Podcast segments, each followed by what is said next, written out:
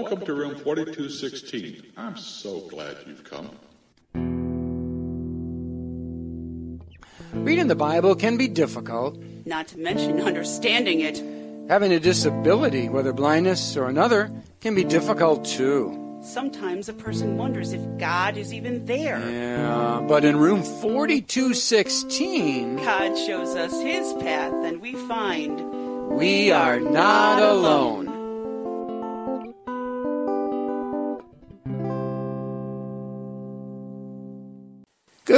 Afternoon, Cecilia. How are you doing today? good morning or good evening or good middle of the night, Pastor Dave. I suppose even though we're starting this recording in the afternoon, many will be listening to it at a different time. Yeah, mm-hmm. good point. Good and I am doing just wonderful. Oh, good, good. So am I. So am mm-hmm. I.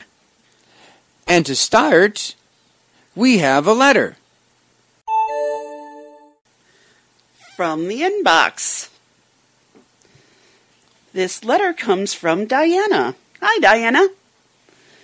She writes Dear Pastor Dave and Cecilia, I heard about your podcasts through RS Games, as the ads always come up about them, and I'm really enjoying them.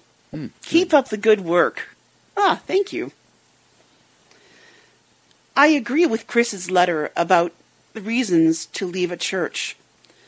I attended a Baptist church with my grandmother until about three years ago. They got an interim minister until a permanent one could be found. I found I was not being spiritually fed and did not understand the point of his sermon. Here's my question for you two.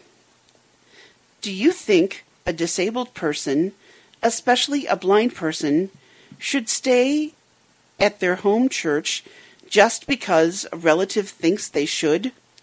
Or, if they have the means to get to another church, do you think they should follow their heart and God's will and attend another church?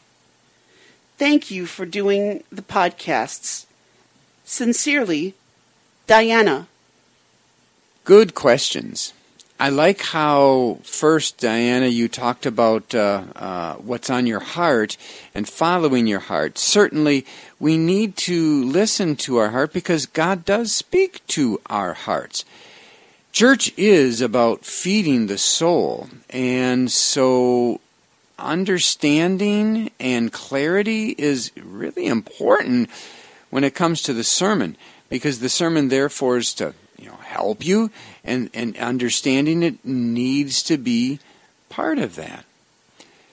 Now even with my saying that um, church isn't just about our going it is also about family unity. And so going sometimes with the family probably would be a, a good thing to do for that family unity. Mm-hmm. And, and when you do, uh, pay attention, be alert, and and uh, um, be ready to.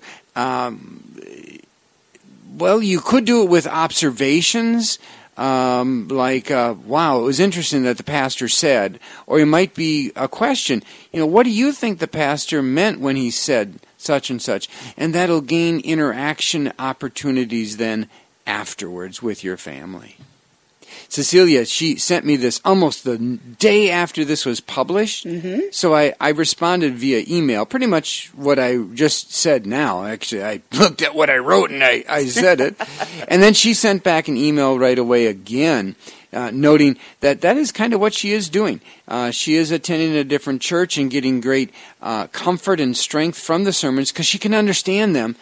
But she is going occasionally with the family for the family unity.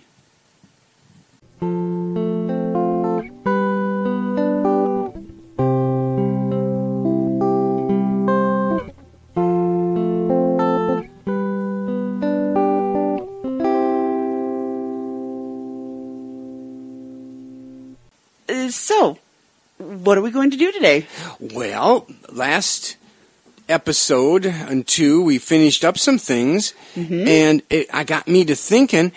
We were in the Gospel of Luke a while back, quite a while. Quite a while back. I think we should do the Gospel of Luke and pick it up and carry through a lot with Luke.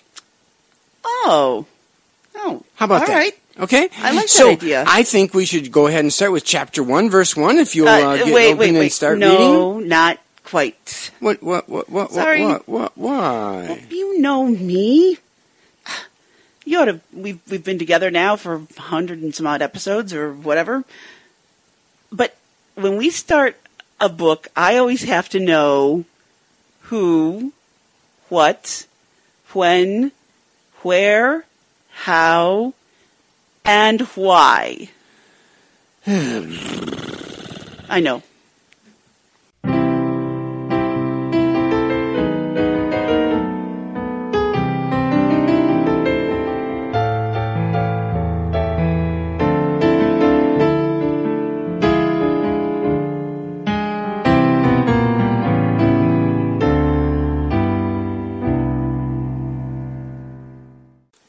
Cecilia, mm-hmm. please, please, please, please, please, please, can we read a couple verses of Luke so we can actually say we started Luke before all those questions? Oh, all right, all right.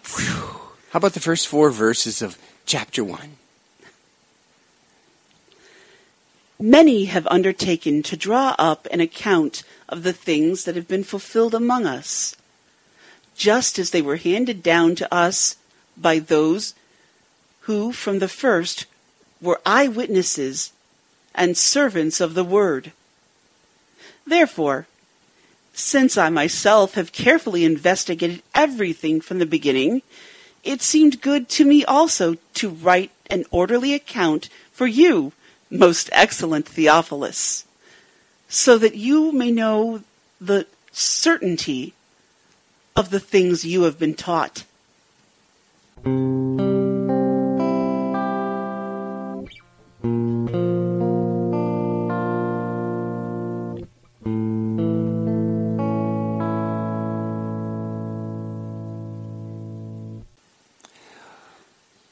You asked a lot of questions of the background of, of the book, and yes, those That's things right. are very important. I'd like to start with the verses you just read, and at the very end, it actually gives us the purpose or the reason Luke wrote this book.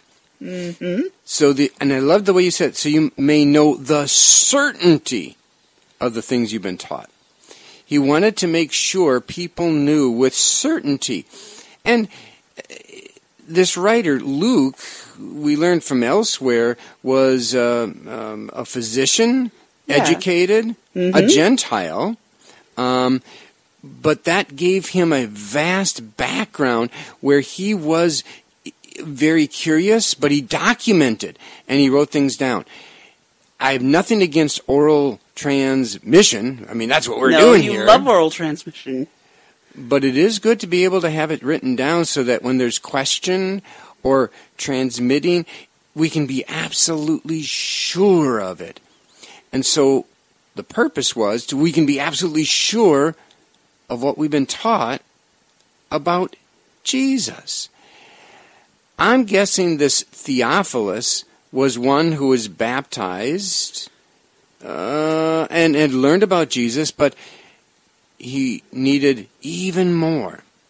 One last thought with this Theophilus, even by do you remember uh, what what did it say his title was there? Most excellent Theophilus. Yeah, that's used when it is a important official. Important official? Does that Important. Okay. Oh man, I was just trying to hurry up and not waste time and with some other letters, and here you got me wasting even more time muttering why I did what I did.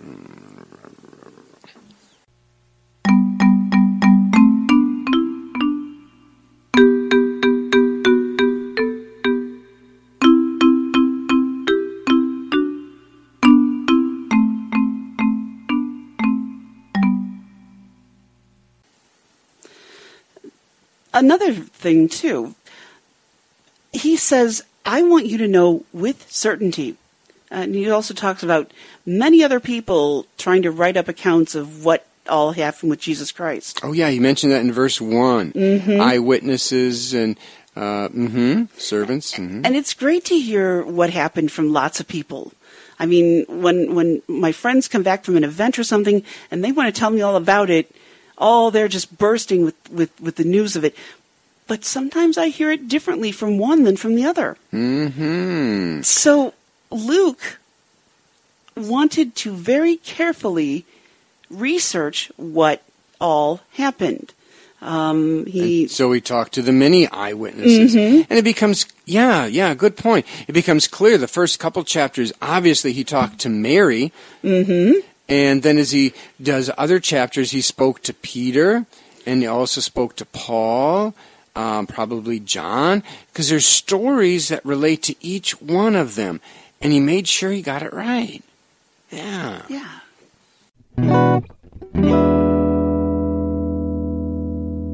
Oh, Mary, I'm so glad I found you again. I, I had a few more questions, if you wouldn't mind. Could you tell me just a little bit more about that wondrous night? Wondrous? More like frightening, painful, uncomfortable, and exciting all at the same time. I still remember like it was yesterday when the shepherds came.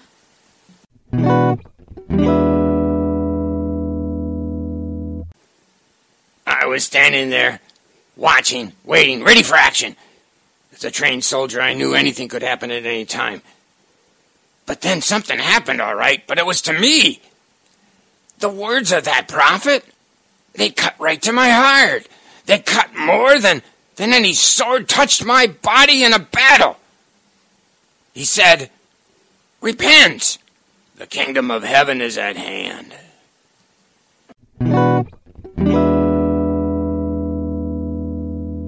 We were fishing all night long and hadn't caught a thing. We were ready to give up for the day. And, uh, and then Jesus came along and he, he, uh, said, move out to the deep waters and uh, put down your nets.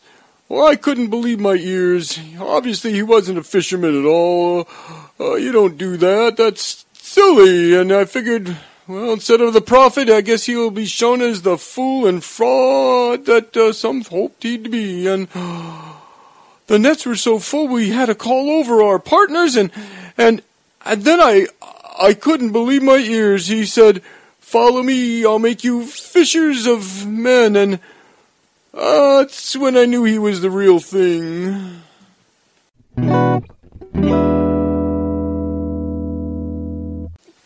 I wanted everything to be just right for him. After all, Jesus was the Son of God. But did I get help from my sister? No. She just sat down and listened to Jesus. She wasn't serving. So I said to him, Lord, don't you care that my sister has left me to do all the work by myself? Tell her to help me. Hmm. And uh, what did Jesus say?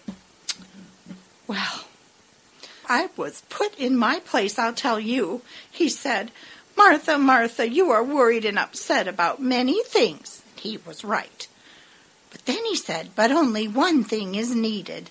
Mary has chosen what is better, and it will not be taken away from her. That sure gave me a lot to think about.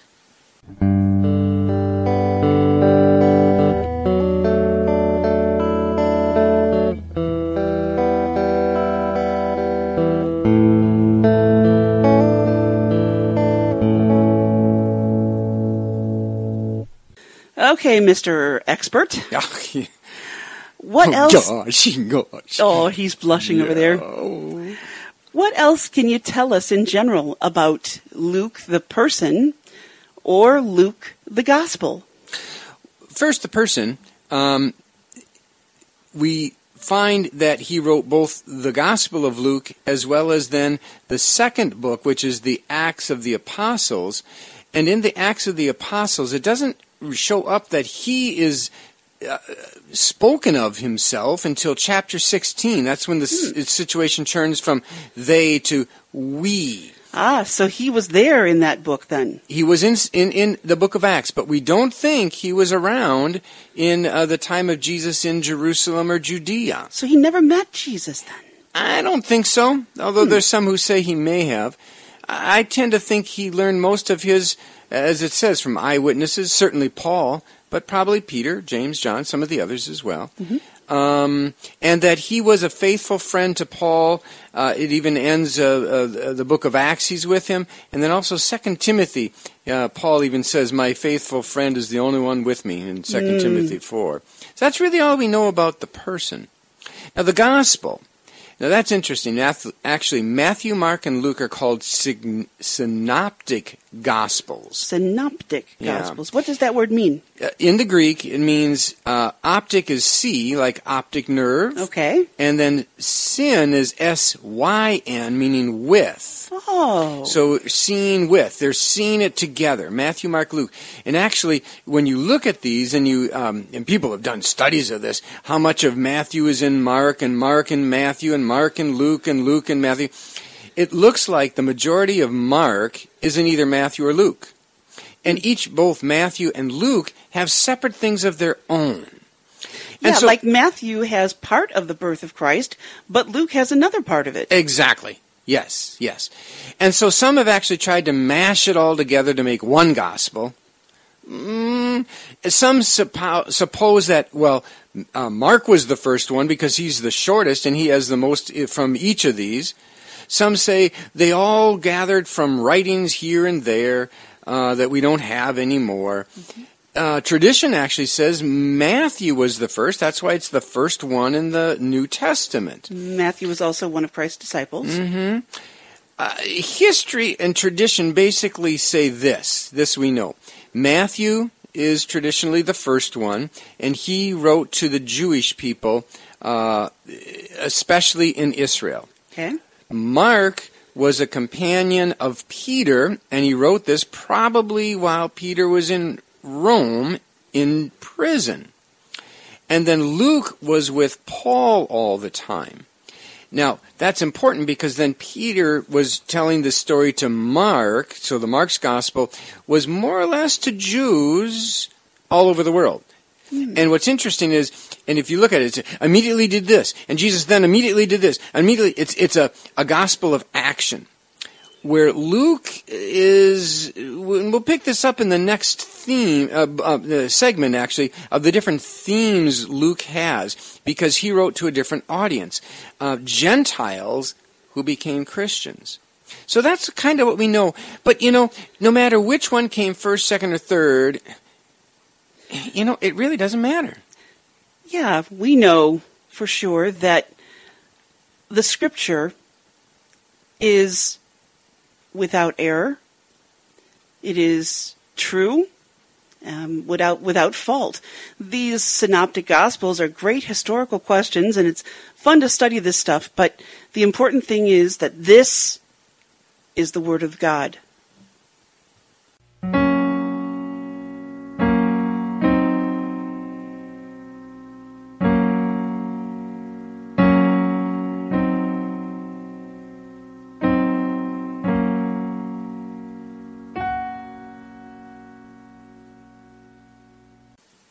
And then the last of your multiple, multiple, multiple questions that you set before us at the beginning. I love to question. I love to question. Uh, what is the general theme or topics of the Why gospel? was it written? Yeah. Well, the overarching theme that flows through Luke is God's grace to mankind. And we learn about this through many stories that are told only in Luke. You may have heard of some of these the prodigal son, the good Samaritan, and the Pharisee and the publican. And if you haven't heard these stories, that's all right. We'll get to them later.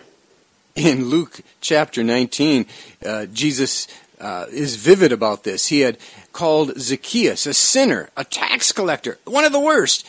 And right as he ended this uh, situation, he says in verse 10 The Son of Man has come to seek and save the lost.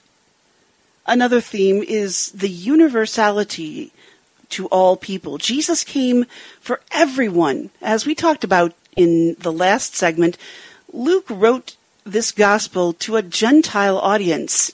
And he wanted to show those people that he was writing to that Jesus came for them too. So he told the story of the soldier, the Gentile soldier coming to be baptized. He mentioned Simeon, when Jesus was born, Simeon came and said that Jesus would be a light to lighten the Gentiles. Another minor theme we find is that of prayer. Not only do we see Jesus praying, but he instructs his disciples and us a lot about prayer. Luke also likes to write about joy and good news. He makes special emphasis on this, whether it be the good news of the birth of Jesus Christ that the angels announced to the shepherds, or the good news at Jesus' resurrection. He is risen. And it's not just for the kings and the great nobles, but he includes many situations regarding the poor. It's a theme that Luke wants to make sure his readers hear that this is for all people, even those who are poor. Now, many people like to say that the Bible bashes women all the time, and that uh, uh, Bible scholars and, and writers just didn't like women. Well, that's not true in Luke. Luke emphasizes the role of women, um, from Mary, the mother of Jesus, to Mary and Martha, uh, to the women who went to the tomb uh, to um, embalm Jesus' body, but found out that he was risen. In the writing of Luke, both this gospel as well as the Acts of the Apostles, we find the Holy Spirit, the third person of the Trinity, taking a significant role in not only our salvation, but guiding his people on what to say, what to do, and the strength to live. Luke wanted to make sure that we understood, that we understand, that Jesus was not, is not just the Son of God, some divine being that's far away somewhere. No. He often refers to him as the Son of Man. He is human and he and is he with is us. divine.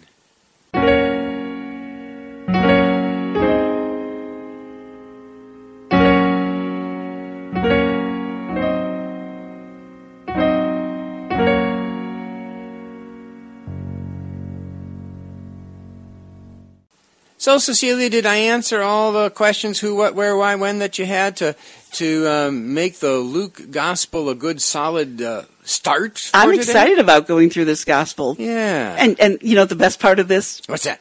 I'll get to come up with more questions. Join us next time. We're actually going to um, move past the introductory things of his birth and baptism. We'll pick that up later. Some we've done already, but we want to start right into the ministry of Jesus. So join us next time as we pick up with that. And if you have questions, of course, you can write to us at info info at not dash alone. dot net. And remember, we, We are not alone. Do come back again to room 4216.